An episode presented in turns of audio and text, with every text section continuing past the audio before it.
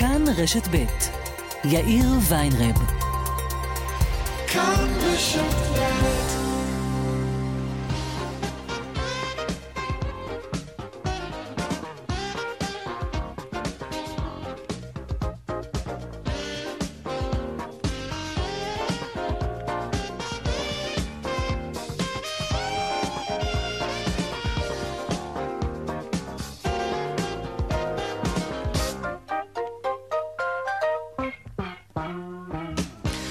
קצת אחרי ארבעה ועוד חמש דקות כאן צבע הכסף ברשת ב' יום שלישי מועדים לשמחה, שלום לכם בהפקה נוגה אורטל. טכנאי השידור שלנו היום הוא דני רוקי, הדועל של צבע הכסף. אתם יודעים, כסף שטרודל כאן.org.il. אני יאיר ויינרב, מעכשיו עד חמש אנחנו מיד מתחילים.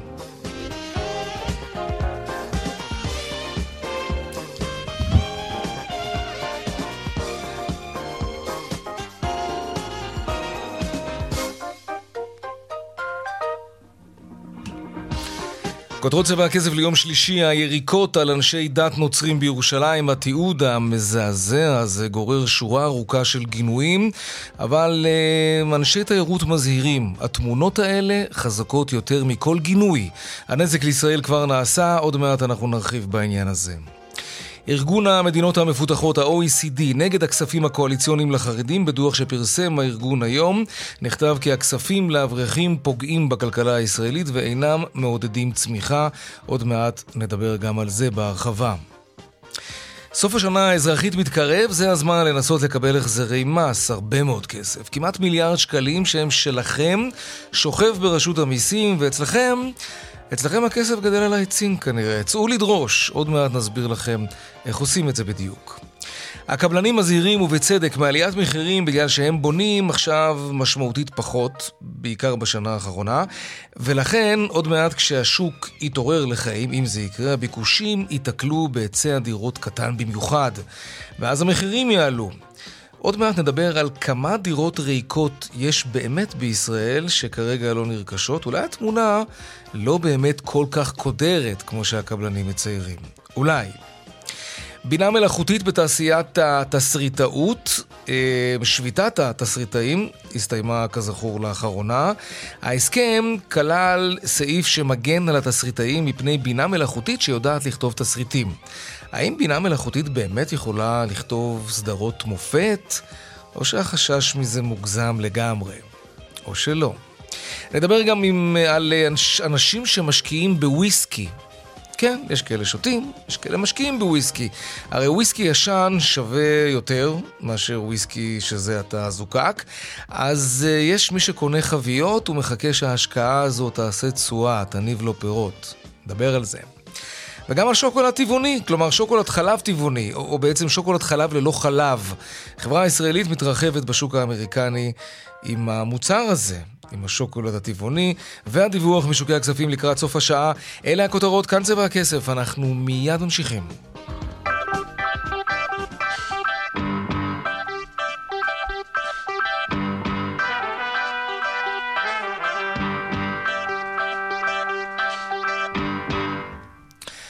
טוב, אנחנו אה, מדברים עכשיו על היריקות של אנשי דת נוצרים. אה, הרב הראשי דוד לאו מגנה בכל תוקף פגיעה בכל אדם ובכל מנהיג דת, ומדגיש שאין לייחס לתופעות האלה שום קשר להלכה היהודית. גם שר הדתות מיכאל אה, מלכיאלי גינה בחריפות את התקריות שתועדו אתמול, יהודים דתיים שיורקים על צליינים ברובע המוסלמי בירושלים. שלום אה, ליאור גלפנד, יושב ראש לשכת מארגני התיירות הנכנסת. שלום רב. גינויים זה דבר טוב ומתבקש, ובאמת בושה וחרפה אה, שיהודים מתנהגים ככה, ובכלל. אבל האם הגינויים האלה מספיקים כדי להרגיע את הרוחות, או שהנזק כבר נעשה?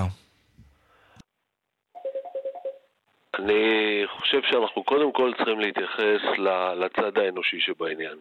אני, בוא נתאר את עצמנו בתור קבוצת ישראלים, מטיילים בלונדון ועוברים וחוטפים יריקות. אני לא מצליח להקל, לעכל את, ה, את התופעה. אה, אנושית, וזה לא משנה מה דתך ומה אמונתך כבני אדם. נתחיל עם זה. נכון. בצד, ה, בצד התכליתי של העניין, אנחנו, אני מכבד את הגינויים שיצאו מפי הרב ומפי נציגי הממשלה בעניין הזה, אבל חייבים לשים לזה סוף. אני חושב שמשטרת ישראל צריכה את אותם אנשים שצולמו יורקים, פשוט אה, לדאוג לכך שיקבלו את עונשם. אי אפשר להעביר את זה כלאחר יד. אנחנו הרי בסופו של יום... מה קורה בשטח? אני רוצה לדעת, אתה מקבל טלפונים? חד אה, משמעית, כן. אנחנו מקבלים תגובות של, של אה, לקוחות שלנו מחו"ל, חבר'ה, מה קורה אצלכם? אני אשלח את תייריי לישראל והחברים יקבלו מקלחת של יריקות ברחוב? לא, לא מתקבל על הדעת בשום פנים ואופן. עכשיו... זה מגיע בוא... לכדי ביטולים? כלומר... אני עוד לא רואה את הביטולים, אבל אני בטוח שזה מגיע לכדי התלבטויות. אתה לא רוצה לנסוע למקום שבו אתה חושב שאם תטייל בסמטאות העיר, אה, תחטוף אה, הצגה שכזו.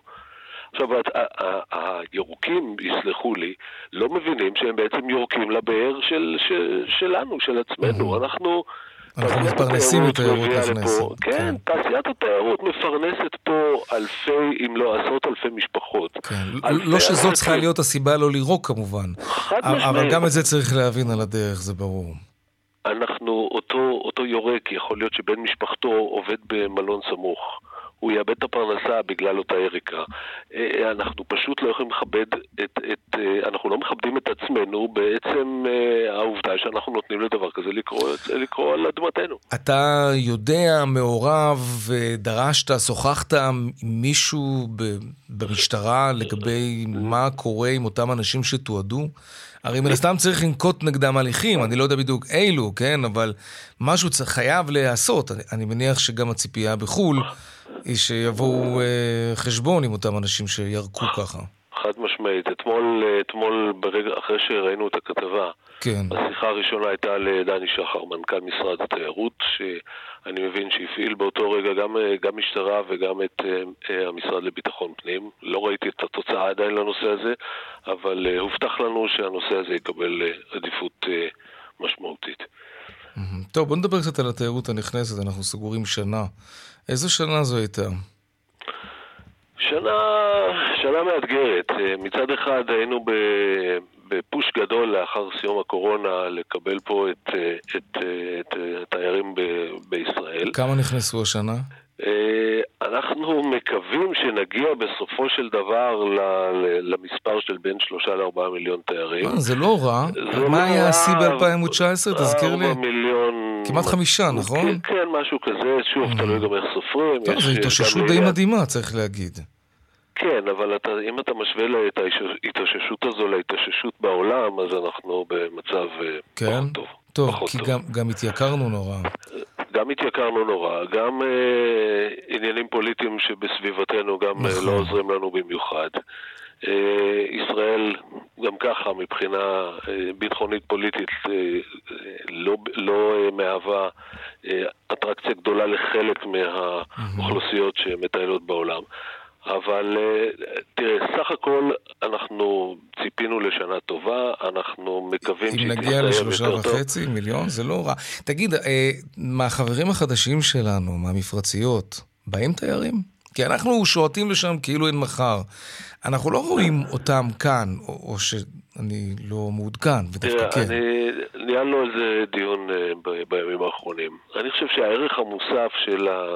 של הסכמי אברהם, כרגע לפחות, הוא לא בהגעת התיירים האמירתים לצורך העניין לישראל, אלא בפתיחת הגבולות ואפשרות התעופה המורחבת לישראל. ועדיין אנחנו נוסעים לשם המון, וישראלים חוזרים עם חוויות. למה, למה זה לא הדדי? למה אנחנו לא רואים את האמירתים מגיעים גם לכאן? הרי יש להם מה לחפש כאן, כן? תראה, המשלחות של אנשי עסקים מגיעות לכאן. אה, סך הכל, אה, אתה, כשאתה מדבר על אמירתים, אז אני מזכיר לך שהאמירתים עצמם הם מיעוט במדינה של עצמם. ועדיין. והשאר האנשים שגרים באמירויות הם אה, בדרך כלל עובדים זרים שנמצאים שם. כן. ככה שאלה שמגיעים לשם לעבוד, אני לא בטוח שהביקור בישראל הוא בראש מעייניהם.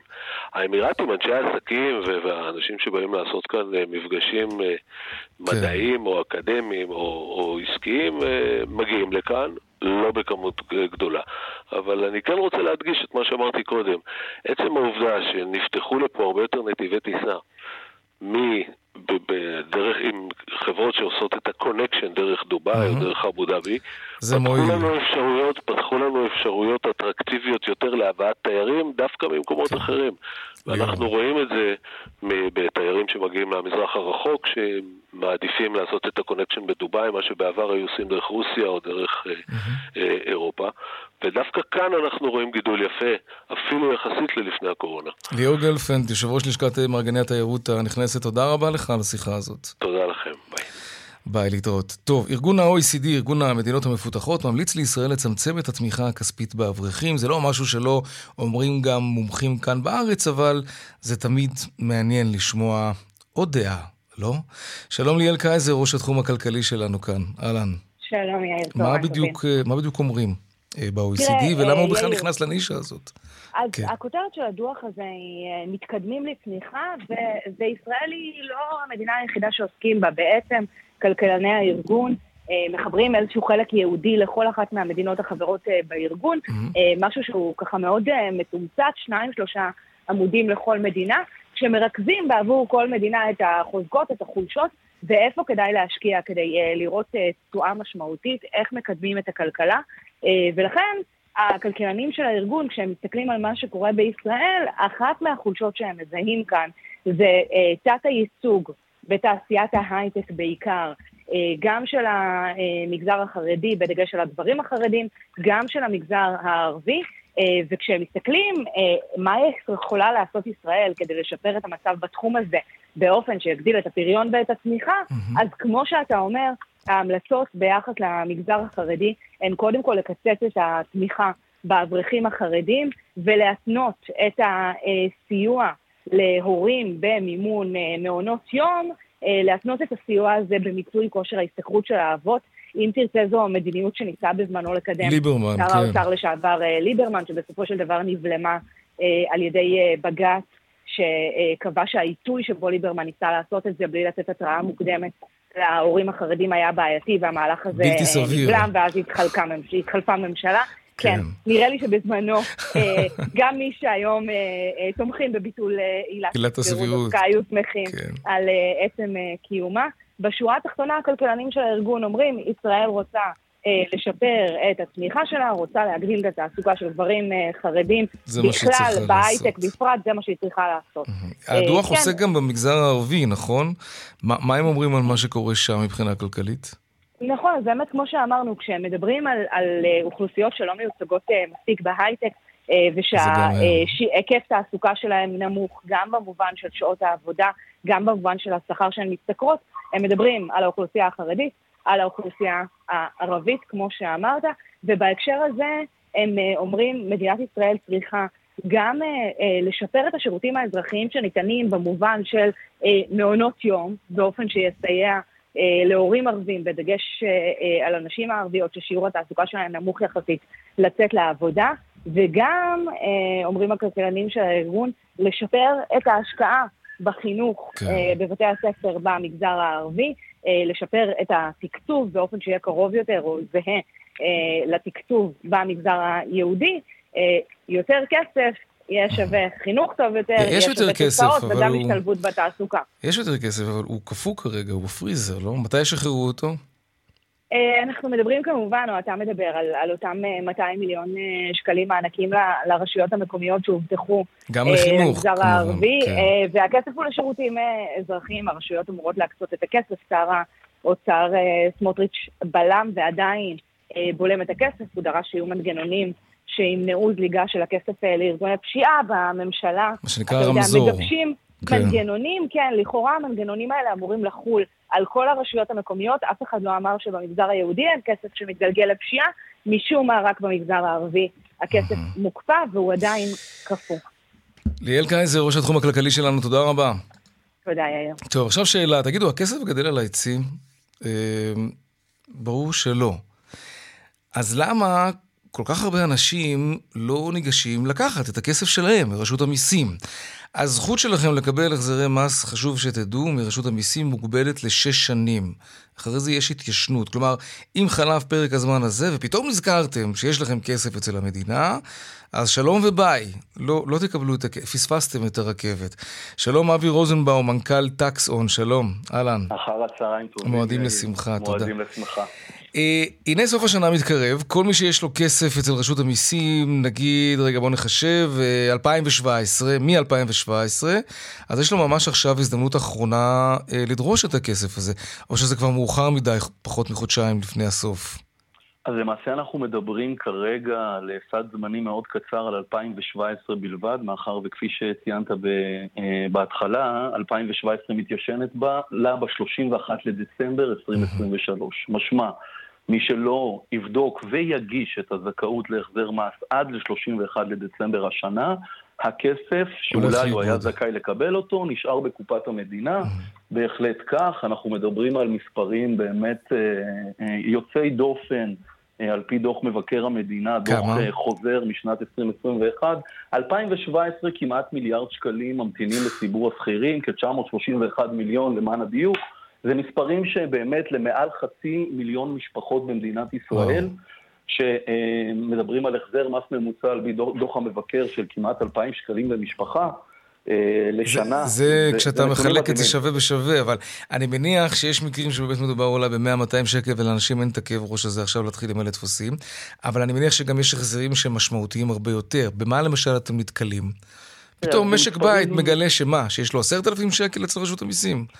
אז החזרי מס ממוצעים אצלנו וברוב השוק עומדים על כ-8,000 שקל לתא משפחתי. זה בדרך כלל כשבודקים, כן, שש שנים אחורה, אתה רוצה בין שנתיים לשלוש יש זכאות להחזר, זה יכול לנבוע מהמון סיבות. מה למשל? כי ה... מדובר על שכירים בדרך כלל, נכון? נכון. אתה עובד נכון, במקום עבודה, אתה, אתה, אתה מעדכן כשהתחתנת, אתה מעדכן שנולדו לך נכון. ילדים, אה, אז אני, בדרך כלל מחלקת שכר מטפלת בדברים האלה. אז הנה הדוגמה הקלאסית של היולדת שלנו בסוף הרבעון, שיצאה כן. לחופשת לידה, והיא לא עדכנה באותה שנה שמגיע לה ולבן הזוג עוד נקודת זיכוי וחצי, שזה מעין בונוס ממס הכנסה, ששווה ערך למעל 3,000 שקלים לאותה שנה, קיזוז כנגד המס שהיא אמורה לשלם. אז עניינים שלפעמים זה נוגע באמת להתנהלות השוטפת שלא עדכנו את המעביד מרצון או שלא מרצון. לעיתים אנחנו נמנעים מחוסר נעימות לדווח למעסיק שהילד שלנו זכאי לגמלת נטול יכולת מהמוסד לביטוח לאומי, וזה מקנה לנו שתי נקודות זיכוי. מה זאת אומרת לא ו... נעים? לא הבנתי את העניין הזה. אנשים מתביישים לדווח שנולדו כן, להם ילדים? כן, אנחנו גם נתקלים בזה, לרבות נכויות אגב. שהמעסיק לא, לא יודע שאני נכה וייתן לי הטבות מס, ואולי זה ישפיע על mm. המשך התעסוקה שלי אצלו, חד משמעית כן. אה, אוקיי. אולי יש פה עוד עניין, יכול להיות שאנשים נרתעים להתעסק עם מס הכנסה, עם רשות המיסים, כי... ואז מתחילים לנבור ומגלים שאתה בעצם חייב להם ולא הם לך.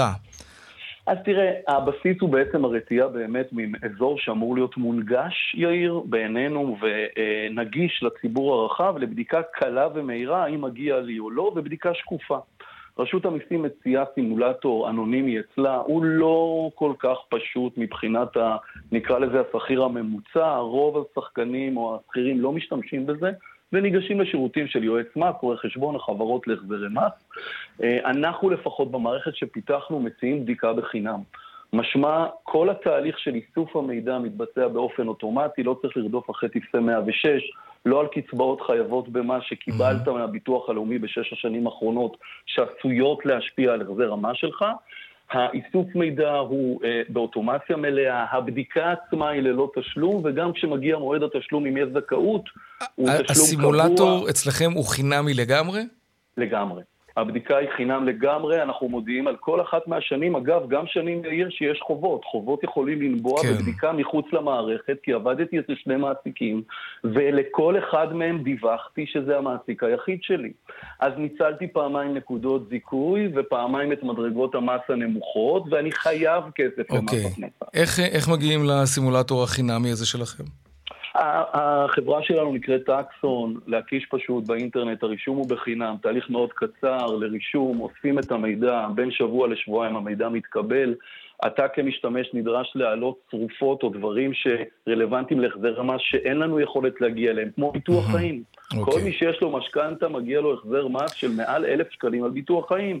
או תרומות, זה דברים שחייבים לדעת אותם. חבל על הכסף, הכסף לא גדל על העצים. זה כסף שממש שוכב על הרצפה. אבי רוזנבאום, מנכ"ל טקס און, תודה רבה. תודה רבה לכם. להתראות. דיווחי תנועה. בדרך החוף צפונה יש עומס תנועה ממחלף רבין עד נתניה ובהמשך ממחלף אולגה עד קיסריה. בדרך ירושלים תל אביב עומס תנועה ממחלף מוצא עד קריית יערים ובהמשך ממחלף לטרון לכיוון ענבה, בכיוון ההפוך יש עומס מענבה עד שורש. מאיילון צפונה עמוס ממחלף לגוארדיה עד ההלכה ודרומה מרוקח עד לגוארדיה. עדכוני תנועה נוספים בכאן מוקד התנועה כוכבי 9550. זה הטלמסר שלנו, לא רק שם, גם באתר של כאן וביישומון של כאן. פרסומות ומיד אנחנו חוזרים עם עוד צבע הכסף. כאן צבע הכסף, 4 ועוד 28 דקות, נדל"ן עכשיו, אנחנו רוצים לדבר על היצע הדירות שיש בישראל. שלום חיים אתקין, שמאי מקרקעין, וגם מחבר הספר בועת נדל"ן, אהלן. אהלן. תשמע, כל הזמן מפחידים אותנו שבגלל שקבלנים לא מצליחים עכשיו למכור את הדירות שהם כבר בנו, אז הם לא בונים דירות חדשות, ובגלל זה, כשהציבור יחזור מתישהו לרכוש דירות, תהיה התנפלות, ואז יהיה מחסור והמחירים יזנקו. זה באמת התסריט שגם אתה רואה אותו? תראה, זה כמו להגיד למישהו שיושב לאכול ארוחת צהריים, תאכל מנה כפולה, כי מחר אולי תהיה רעב.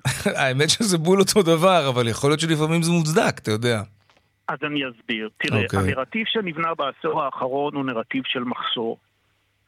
והוא הצליח מאוד, הוא הצליח מאוד כי הציבור קנה את זה, זה הכניס את כולם לאפקט הפומו, ה-fear of missing out, כן, לפספס משהו. כולם רצו ורכשו. כן. עכשיו פתאום האמת התגלתה שיש כמעט 250, 300 אלף דירות ריקות בשוק. כמה, כמה, כמה, כמה?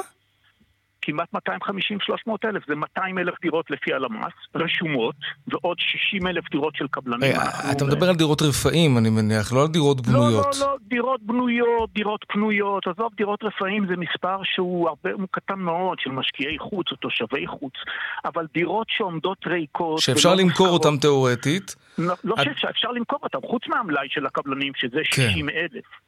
אז, אז, אז אתה מדבר על 300 אלף דירות ריקות, אוקיי, הבנתי. נכון, נכון, נכון. לא, אז זה, זה מלאי, ש... ומה הביקוש השנתי כאן? כלומר... הביקוש השנתי אצלנו בארץ הוא סדרי גודל של כ-40 אלף. 40 אלף, כן. אני פעם שמעתי כן. מספרים טיפה יותר גדולים, אבל נגיד נכון. באזור ה-50 אלף. אז זה אומר שיש לנו מלאי ש... נכון, שמספיק נכון. לכמה שנים טובות קדימה. הרבה יותר, כי אם תיקח גם את כל מיליוני המטרים מרובעים של משרדים שעומדים כן. שומעים לתסב אותם, סתם לדוגמה, לדיור מוגן, שזה פנטסטי, זה בוננזה נדל"נית נהדרת אה, למי שמאזין לנו. חבר'ה, קחו בנייני משרדים, תסבו אותם דיור מוגן, וההורים שיעברו לדיור מוגן יוכלו לתת את הדירות אתה אומר את זה כאילו לא צריך לעבור בירוקרטיה ורגולציות של שנים ארוכות. זה לא כזה פשוט לקחת בניין משרדים ולעשות לו הסבה. אתה צודק, צריכים פה, אתה צודק, צריכים פה באמת הרבה מאוד הנחות רגולטוריות של מכבי אש וכו', אתה צודק, אבל זה אפשרי, ובצוק העיתים, כשאין מי שישלם את ההלוואה על בנייני המשרדים ואנחנו שמה, mm-hmm. אז אפשר לנצל את זה ולקבל מחירים טובים. נכון, אין פתרון נכון, וברגע שההיצע כל כך גדול, אז עברו לסיפור, אוקיי, אז בואו נבנה נרטיב אחר, בואו נגיד הקבלנים לא בונים. אגב, הקבלנים לא בונים כי גם, גם הבנקים אומרים להם, חבר'ה, יש היצע גדול, אתם רוצים לבנות, אין בעיה, תמכרו שליש מה... והם לא מצליחים. זאת אומרת, כל פרויקט פינוי-בינוי היום, אה, שיעמוד על המדף, לא יצא לפועל, כי הם לא יצליחו למכור שליש מהדירות, הם לא יקבלו ליווי. אני עדיין לא מבין כאן משהו. אנחנו חיים בסביבת מחירים מאוד גבוהה. אה, כמו שאתה כותב בספר שלך, שהשווי כבר איבד מזמן את הערך או משהו כזה. כלומר, זה לא... נכון, השווי של הדירות הוא לא באמת משקף את הערך האמיתי של, של הנכס. המחיר התרחב מהשווי. אוקיי? המחיר נכון. התרחב מהשווי, נכון, שזה יפה. נכון, נכון. אה, אם אנחנו נמצאים בסיטואציה שבה, נגיד, יש קרוב ל-300 אלף דירות ריקות בישראל, שאפשר כן. למכור אותן, והביקוש כן. עומד על 40-50 אלף דירות בשנה, איך כן. המחירים התנפחו ככה? תסביר לי, זה לא הרי... זה נגד חוקי הכלכלה. נכון, נכון, ויש לזה הסבר, שתי מושגים שאני כתבתי אותם בספר, אחד זה מניפולציות והשני זה ויסות. מה זאת אומרת מניפולציות?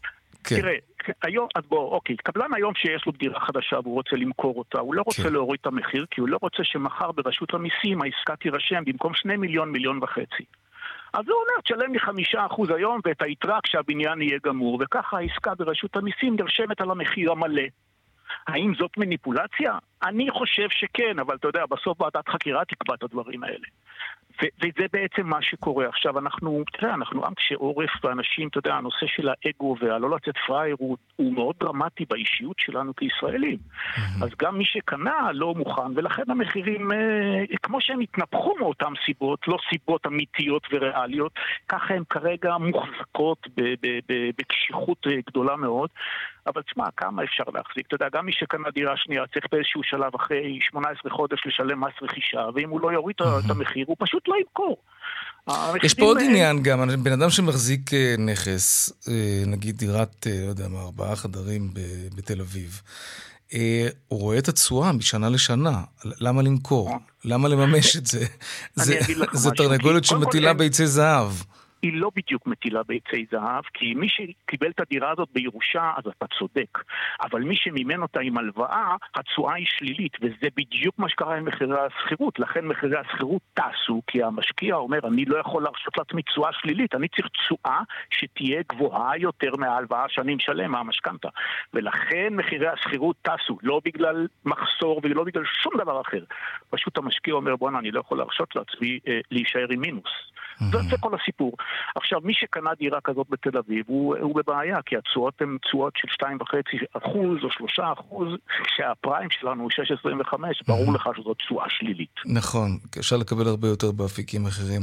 תגיד, נכון. אה, השוק באמת מתעורר קצת עכשיו, או שזה עדיין מסוכן לקחת משכנתה, שעתיד הריבית עוד לא כל כך ברור?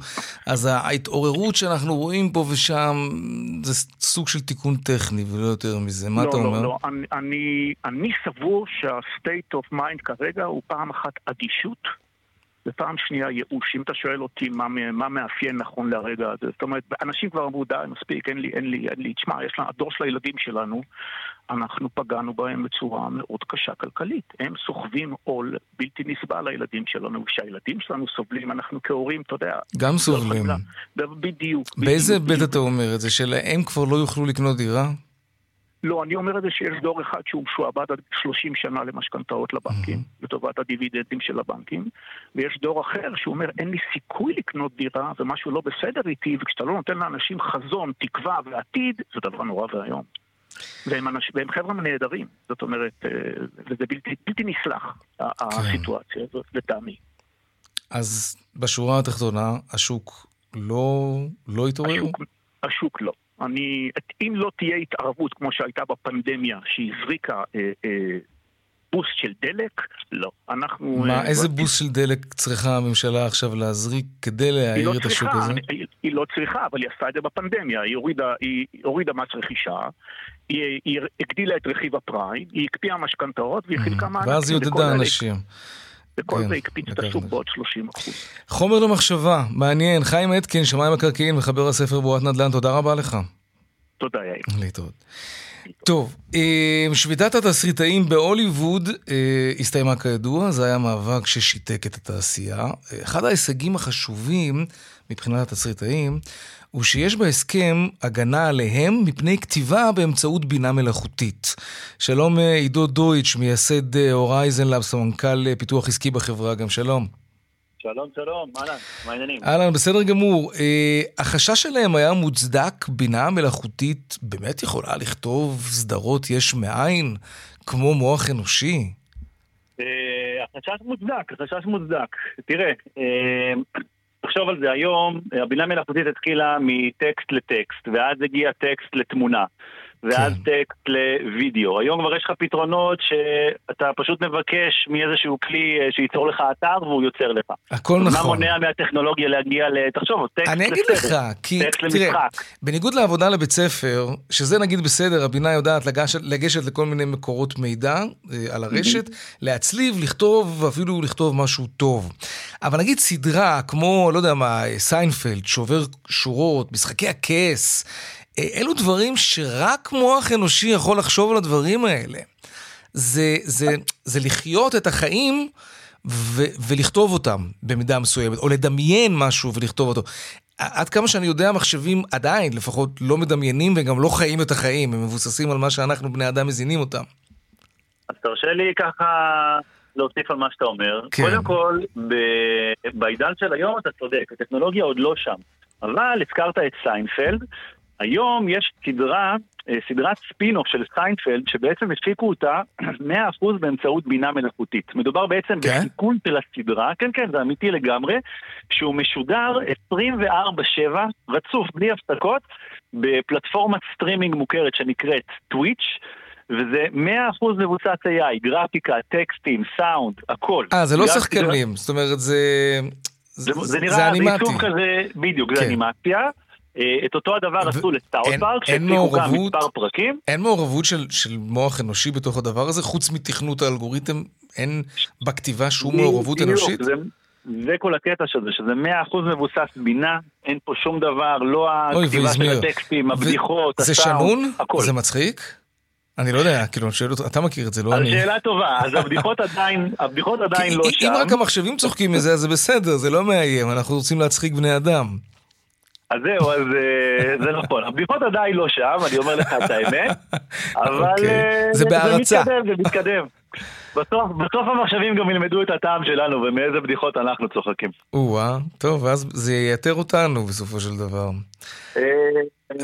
אתה מכיר את... אה, זה, מה, שהתסריטאים בעצם כן. אה, חושבים. אני אגיד לך, מה שהתסריטאים עשו זה מבורך, אבל אה, זה בסך הכל לדחות את הקץ. אין פה באמת. פתרון אמיתי במלחמה מול בינה מלאכותית. כבר היום יש לך פרופילים דיגיטליים לחלוטין ברשתות חברתיות עם מיליוני עוקבים, אפליקציות זוגיות שעכשיו שמענו על גבר שהתחתן עם איזושהי בת זוג, חדשה שלו, רק שהיא בכלל לא אמיתית, היא מבוססת בינה מלאכותית לחלוטין. ממש, זה קרה. מקרה אמיתי באמריקה. זה נורא. אז מה, אז מה עוצר בעצם מחברות הסרטים? להגיד כן. להם, טוב חבר'ה, תודה רבה, אנחנו נסתדר מכאן, לא צריך ו- אתכם, נפיק כן. את הכל, כוכבים שלנו, תסריטים שלנו, תפאורה שלנו. ת- אז נכון, הטכנולוגיה עוד לא שם, אבל אתה אה, מכיר את זה. תיאוריית ה... נדמה לי שקוראים לזה תיאוריית הסימולציה? נדמה לי שדיברנו על זה פעם בצבע הכסף, שאנחנו בעצם, אנחנו, כן? ה- היקום שבו אנחנו חיים, הכוכב, אנחנו, הגוף שלנו, אנחנו, אנחנו בעצמנו בינה מלאכותית, שמישהו תכנת. אותנו, ו...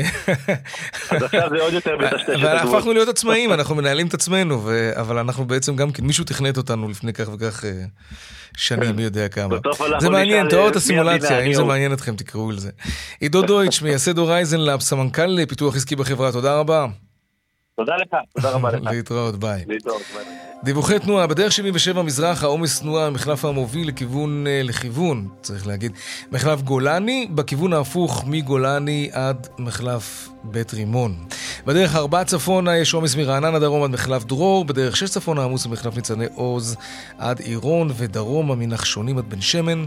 עדכוני תנועה נוספים בקהל מוקד התנועה, כוכבי 9550, זה הטלמסר שלנו, אבל לא רק שם, גם באתר של כאן וביישומון של כאן.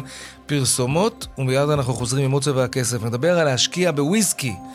וגם אם יהיה לנו זמן, נדבר גם על שוקולד טבעוני והעדכון משוקי הכספים כמובן. מיד חוזרים. כאן צבע הכסף, ארבע ועוד אה, 43 דקות. חשבתם פעם אה, להשקיע בוויסקי? Hmm? שלום ערן לוין, מייסד ומנכ"ל מיי וויסקי ויזם ישראלי, אהלן. אהלן, נעים מאוד. גם לי, אני חייב להגיד שזה נשמע קצת מוזר. מה זה להשקיע בוויסקי? חד משמעית, אני לגמרי יכול להבין מה זה הש, השם המפוצץ הזה, להשקיע בוויסקי, מה זה הדבר הזה. כן. אבל בוא אני אספר לך רגע סיפור שאני חושב ממחיש את זה בצורה מאוד מאוד יפה. אוקיי. לפני שנה נמכרה חבית אה, מוויסקי סקוטי מסוג מקלן ב-1.5 מיליון לירה סטרלינג. עכשיו, אותה חבית, שנמכרה בסכום עתק, כמעט 7 מיליון שקלים, נקנתה 30 שנה קודם לכן באזור ה-5,000 לירה סטרלינג בלבד. עכשיו, מה שקרה, אותו, אותו בחור בריטי קנה את החבית הזאת ושכח מזה, פשוט שכח מזה באיזשהו מחסן בסקוטלנד. ו-30 שנה לאחר מכן התקשרו אליו מהמחסן ואמרו לו, היי בחור, יש לך פה נכס שכנראה יכול להוציא אותך לפנסיה, בוא, זה מטורף. בוא, בוא תיקח אותו, בוא תמכור אותו. אוקיי, בדיוק. טוב, תראה, וויסקי אנחנו יודעים, ככל שהוא מתיישן יותר, הוא שווה כמובן יותר. אבל לא תיארתי לעצמי שזה במרווחים כאלה, שהתשואה היא, היא, היא, היא כזו, זה... זה ח- חד משמעית, אז- אז בוא אני אסביר לך, אתה יודע, לא צריך להיות איזה שתיין גדול בשביל להבין, כמו שאמרת, שוויסקי משתבח עם השנים, ואם אנחנו נלך עכשיו לכל חנות אלכוהול בארץ ובעולם, נראה וויסקי בן 18 לעומת וויסקי בן 12, אז תמיד הבן 18 יהיה יותר יקר. וגם יותר טעים. וזה כבר, אתה יודע, בגלל זה. של ריח טעם וריח, אני לא... לא אין. להתווכח, כן. בדיוק, לגמרי. אבל וויסקי הוא משתבח עם השנים. עכשיו, לא רק שהוא משתבח, הוא גם נהיה יותר ויותר נדיר. אז בעצם כשאנחנו קונים חבית וויסקי, אנחנו קונים פה נכס פיזי, כי אנחנו מדברים פה על חבית וויסקי פיזית שיושבת בסקוטלנד. שהיא שלי. כלומר... היא שלך לכל דבר, אתה יכול... אבל אני צריך לשלם על התחזוקה שלה, אני מניח, לא? מן הסתם, אתה יודע, לכל דבר בעולם הזה יש אה, עלויות, אבל, אבל אה, אנחנו במאי וויסקי... השאלה אם העלויות לא מתקזזות עם התשואה. לא, לא, זה, זה, זה לא מתקרב, אחרת כנראה לא היה לנו, לא היה לנו עסק. Mm. אתה יודע, להיכנס עכשיו לעלויות ודברים כאלה, זה כבר אנחנו... אה, זה פחות לרדיו, נעשה את זה כבר, ב, אנחנו עושים את זה בלקוח, בפגישות מול לקוחות שלנו, אבל מה שאנחנו עושים בעצם במאי וויסקי זה לאפשר לקהל הישראלי ולציבור הישראלי להשקיע בחביות וויסקי, ואני יכול להגיד לך שיש לנו לקוחות שאחרי שהם רכשו חבית, הם טסו לסקוטלנד, הם שלחו לי תמונות שהם מחובקים ביחד עם החבית שלהם, שהם הוציאו לעצמם אה, בקבוקים מהחבית שלהם, כי זה באמת, כמו שאמרת, זה נכס פיזי שהוא שלהם לכל דבר. אבל עדיין, תן לנו דוגמה, ל... הדוגמה שנתת קצת קשה, קשה לחשב אותה במרחק זמן של 30 שנה, אבל נגיד תשואה שנתית של, של חבית אה, וויסקי. נכון, אז אתה יודע, תשואות, וזה כמובן, זה, זה תלוי חבית, ויש פה מיליון ואחת פקטורים. תן לנו איזושהי דוגמה שאנחנו נוכל לתקשר איתה ולהבין. אני אגיד לך שכבר כן. ב... ב, ב שני העשורים האחרונים אנחנו רואים עליות ערך בחביות וויסקי שמכות את הנדל"ן בארץ, וגם, אני אגיד לך יותר מזה, לרוב מכות את מדדי המניות היותר מוכרים אה, שיש בתעשייה. להיכנס עכשיו למספרים זה קצת, אתה יודע, פחות... אה, אבל אתה יודע, לפעמים, אה, נגיד וויסקי יכול להתקלקל, נכון? אז אני אסביר. אחד מהיתרונות היפים בוויסקי לטעמי, זה, אתה יודע, כולנו מכירים על, ושמענו על בקבוק יין שהחמיץ.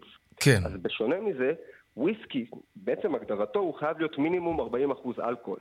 אז אלכוהול זה חומר משמר. אז מעצם היותו וויסקי, הוא, בתיאוריה הוא לא יכול להתקלקל, ואם כן, זה יקרה אולי בגיל 40 או 50 של החבית. עכשיו בוא אני אספר לך משהו. אם יש לך חבית בת 40-50, תאמין לי שמצבך מצוין, כי היא שווה כמה אה, מיליוני שקלים, אם לא עשרות מיליוני שקלים. או-אה, עד כדי כך? עד כדי כך, עד כדי כך. אני mm. אספר לך סיפור יותר מזה, שאני פעם אחרונה הייתי בסקוטלנד, הראו לי חבית מ-1953, חבית יושבת בצד במחסן, החבית הזאת שווה 4 מיליון לירה סטרלינג. ולמי שייכת החבית הזאת? החבית הזאת היא בבעלות ספציפית של המזקקה, אבל יש, אה, יש לנו משקיעים בכל העולם, יש אה, חברות... אבל זה מחיר ריאלי? כלומר, יהיה מי שישלם 30 מיליון דולר על חבית וויסקי?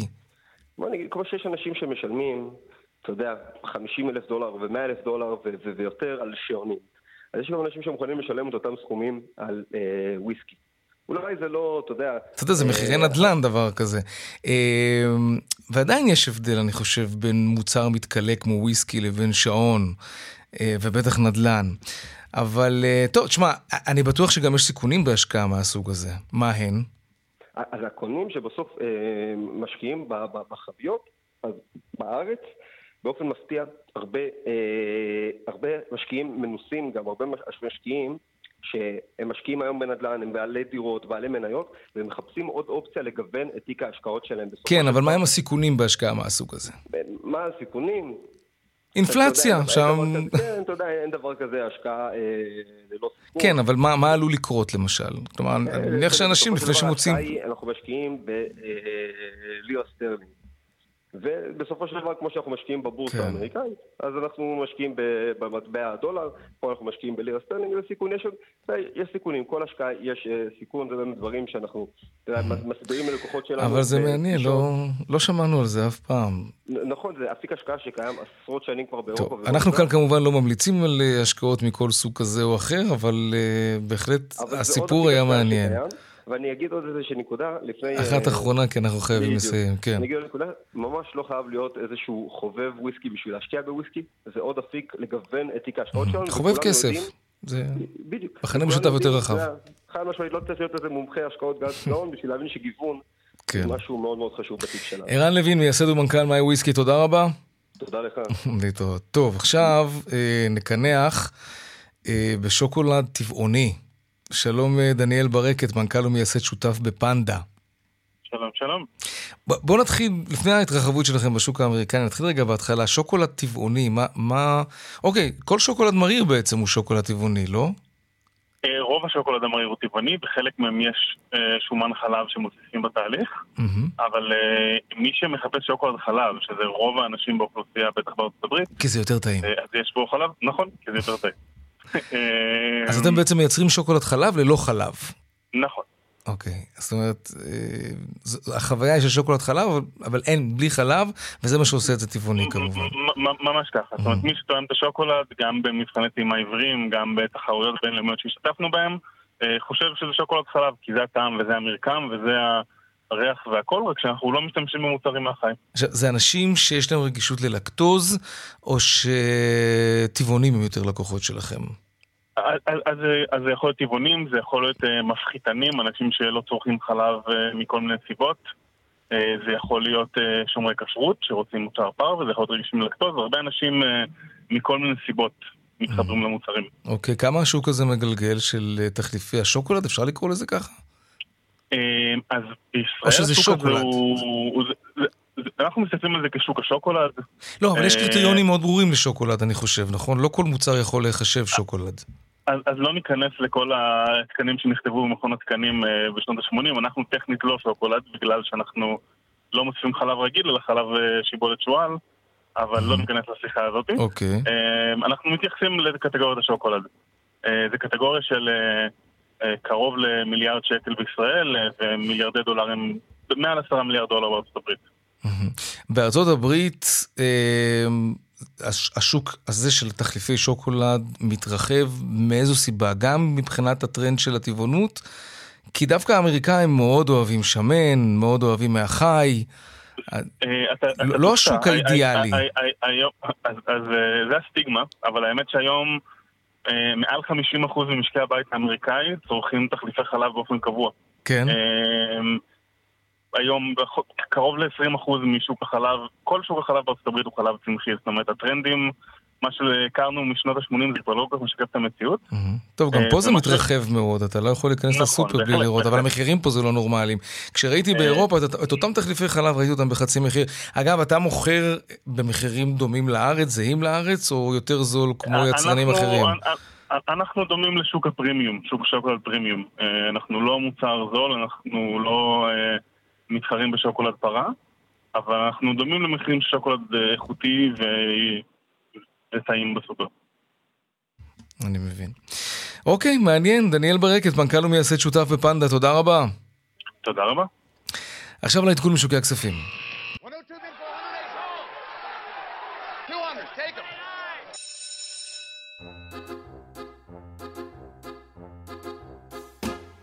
שלום אייל ראובן, מנכ"ל טאור מבית מגדל שוקי הון. מועדים לשמחה. מועדים לשמחה גם לך. היה לנו קודם אייטם על השקעות בוויסקי, שמעת על זה? השקעות בוויסקי. המותגים הגדולים והמוכרים אלו חברות ציבוריות. לא, לא, לא, אתה קונה חבית וויסקי ששוכבת באיזה מזקקה מעבר לים. וככל שהחבית מתיישנת, ככה היא שווה יותר, וככה אתה עושה תשואה. אני חושב שאתם, אנשי הבורסה, צריכים לרעוד. ככה זה עובד, אם נסתכל על המדפים, בסוף מה שמתיישן יותר עולה יותר כסף. אם אפשר להשתתף בלופ הזה, זה נשמע מעניין מאוד. כן, נכון. ומה קורה בבורסה הרגילה?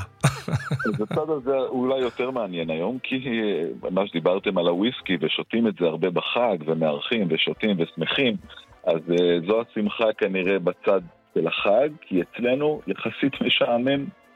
ימי חול המועד הם ימים קודם כל שהם קצרים יותר בשעות המסחר, והמסחר מסתיים בשעה שתיים וחצי. אז אנחנו רואים את זה גם דרך מחזורי המסחר, שיחסית דלים בימים האחרונים. היום המחזור אצלנו מסתכם ב-860 מיליון שקל, זה נמוך ב-30% מהמחזור הממוצע, ובימים כאלו שחלק מהפעילים והסוחרים גם קצת בחופש, אז המסחר נוטה אה, אה, ללכת אחרי ה... מגמה העולמית. כן. אין לנו איזה שהם נתוני מקרו חשובים שמתפרסמים היום. אנחנו לא בעונת דוחות, אז מה שמשפיע על המסחר זה העולם. החוזים העתידיים על הבורסה בארצות הברית, שכרגע נפתחה, אה, נפתח בה המסחר, הצביעו על ירידות שערים, מה שלמעשה קורה עכשיו, אנחנו יורדים בכחצי אחוז בממוצע בבורסה האמריקאית, אה, וזה השפיע עלינו, וגם באירופה היינו במינוס, גם בדאקס, גם באירוסטוק 50, אה, של כשבע עשיריות אחוז היום, אז המגמה היא שלילית קלה בעולם, כך היה גם אצלנו, תל אביב 35 יורד בשבע עשיריות, ירד בשבע עשיריות האחוז, תל אביב 90 ירד באחוז אה, וארבע עשיריות, והבנקים ירדו בשש עשיריות האחוז. אם מסתכלים על המניה היותר גדולה בתל אביב 35, שהיום ירדה כן. בצורה משמעותית, אנרג'יניאן, אה, שירדה בכחמישה אחוזים ושמונה עשיריות האחוז. זהו, אצלנו, כמו שאומרים, כן. יחסית אנמי, המטח ללא שינויים מיוחדים, הדולר נסגר מול השקל 3.83, האירו מול השקל 4 שקלים 0.2, שקט עם נטייה לירידות. אייל ראובן, מנכ"ל טאו מבית מגדל, תודה רבה. המשך חג שמח לכולם. אמן. תודה.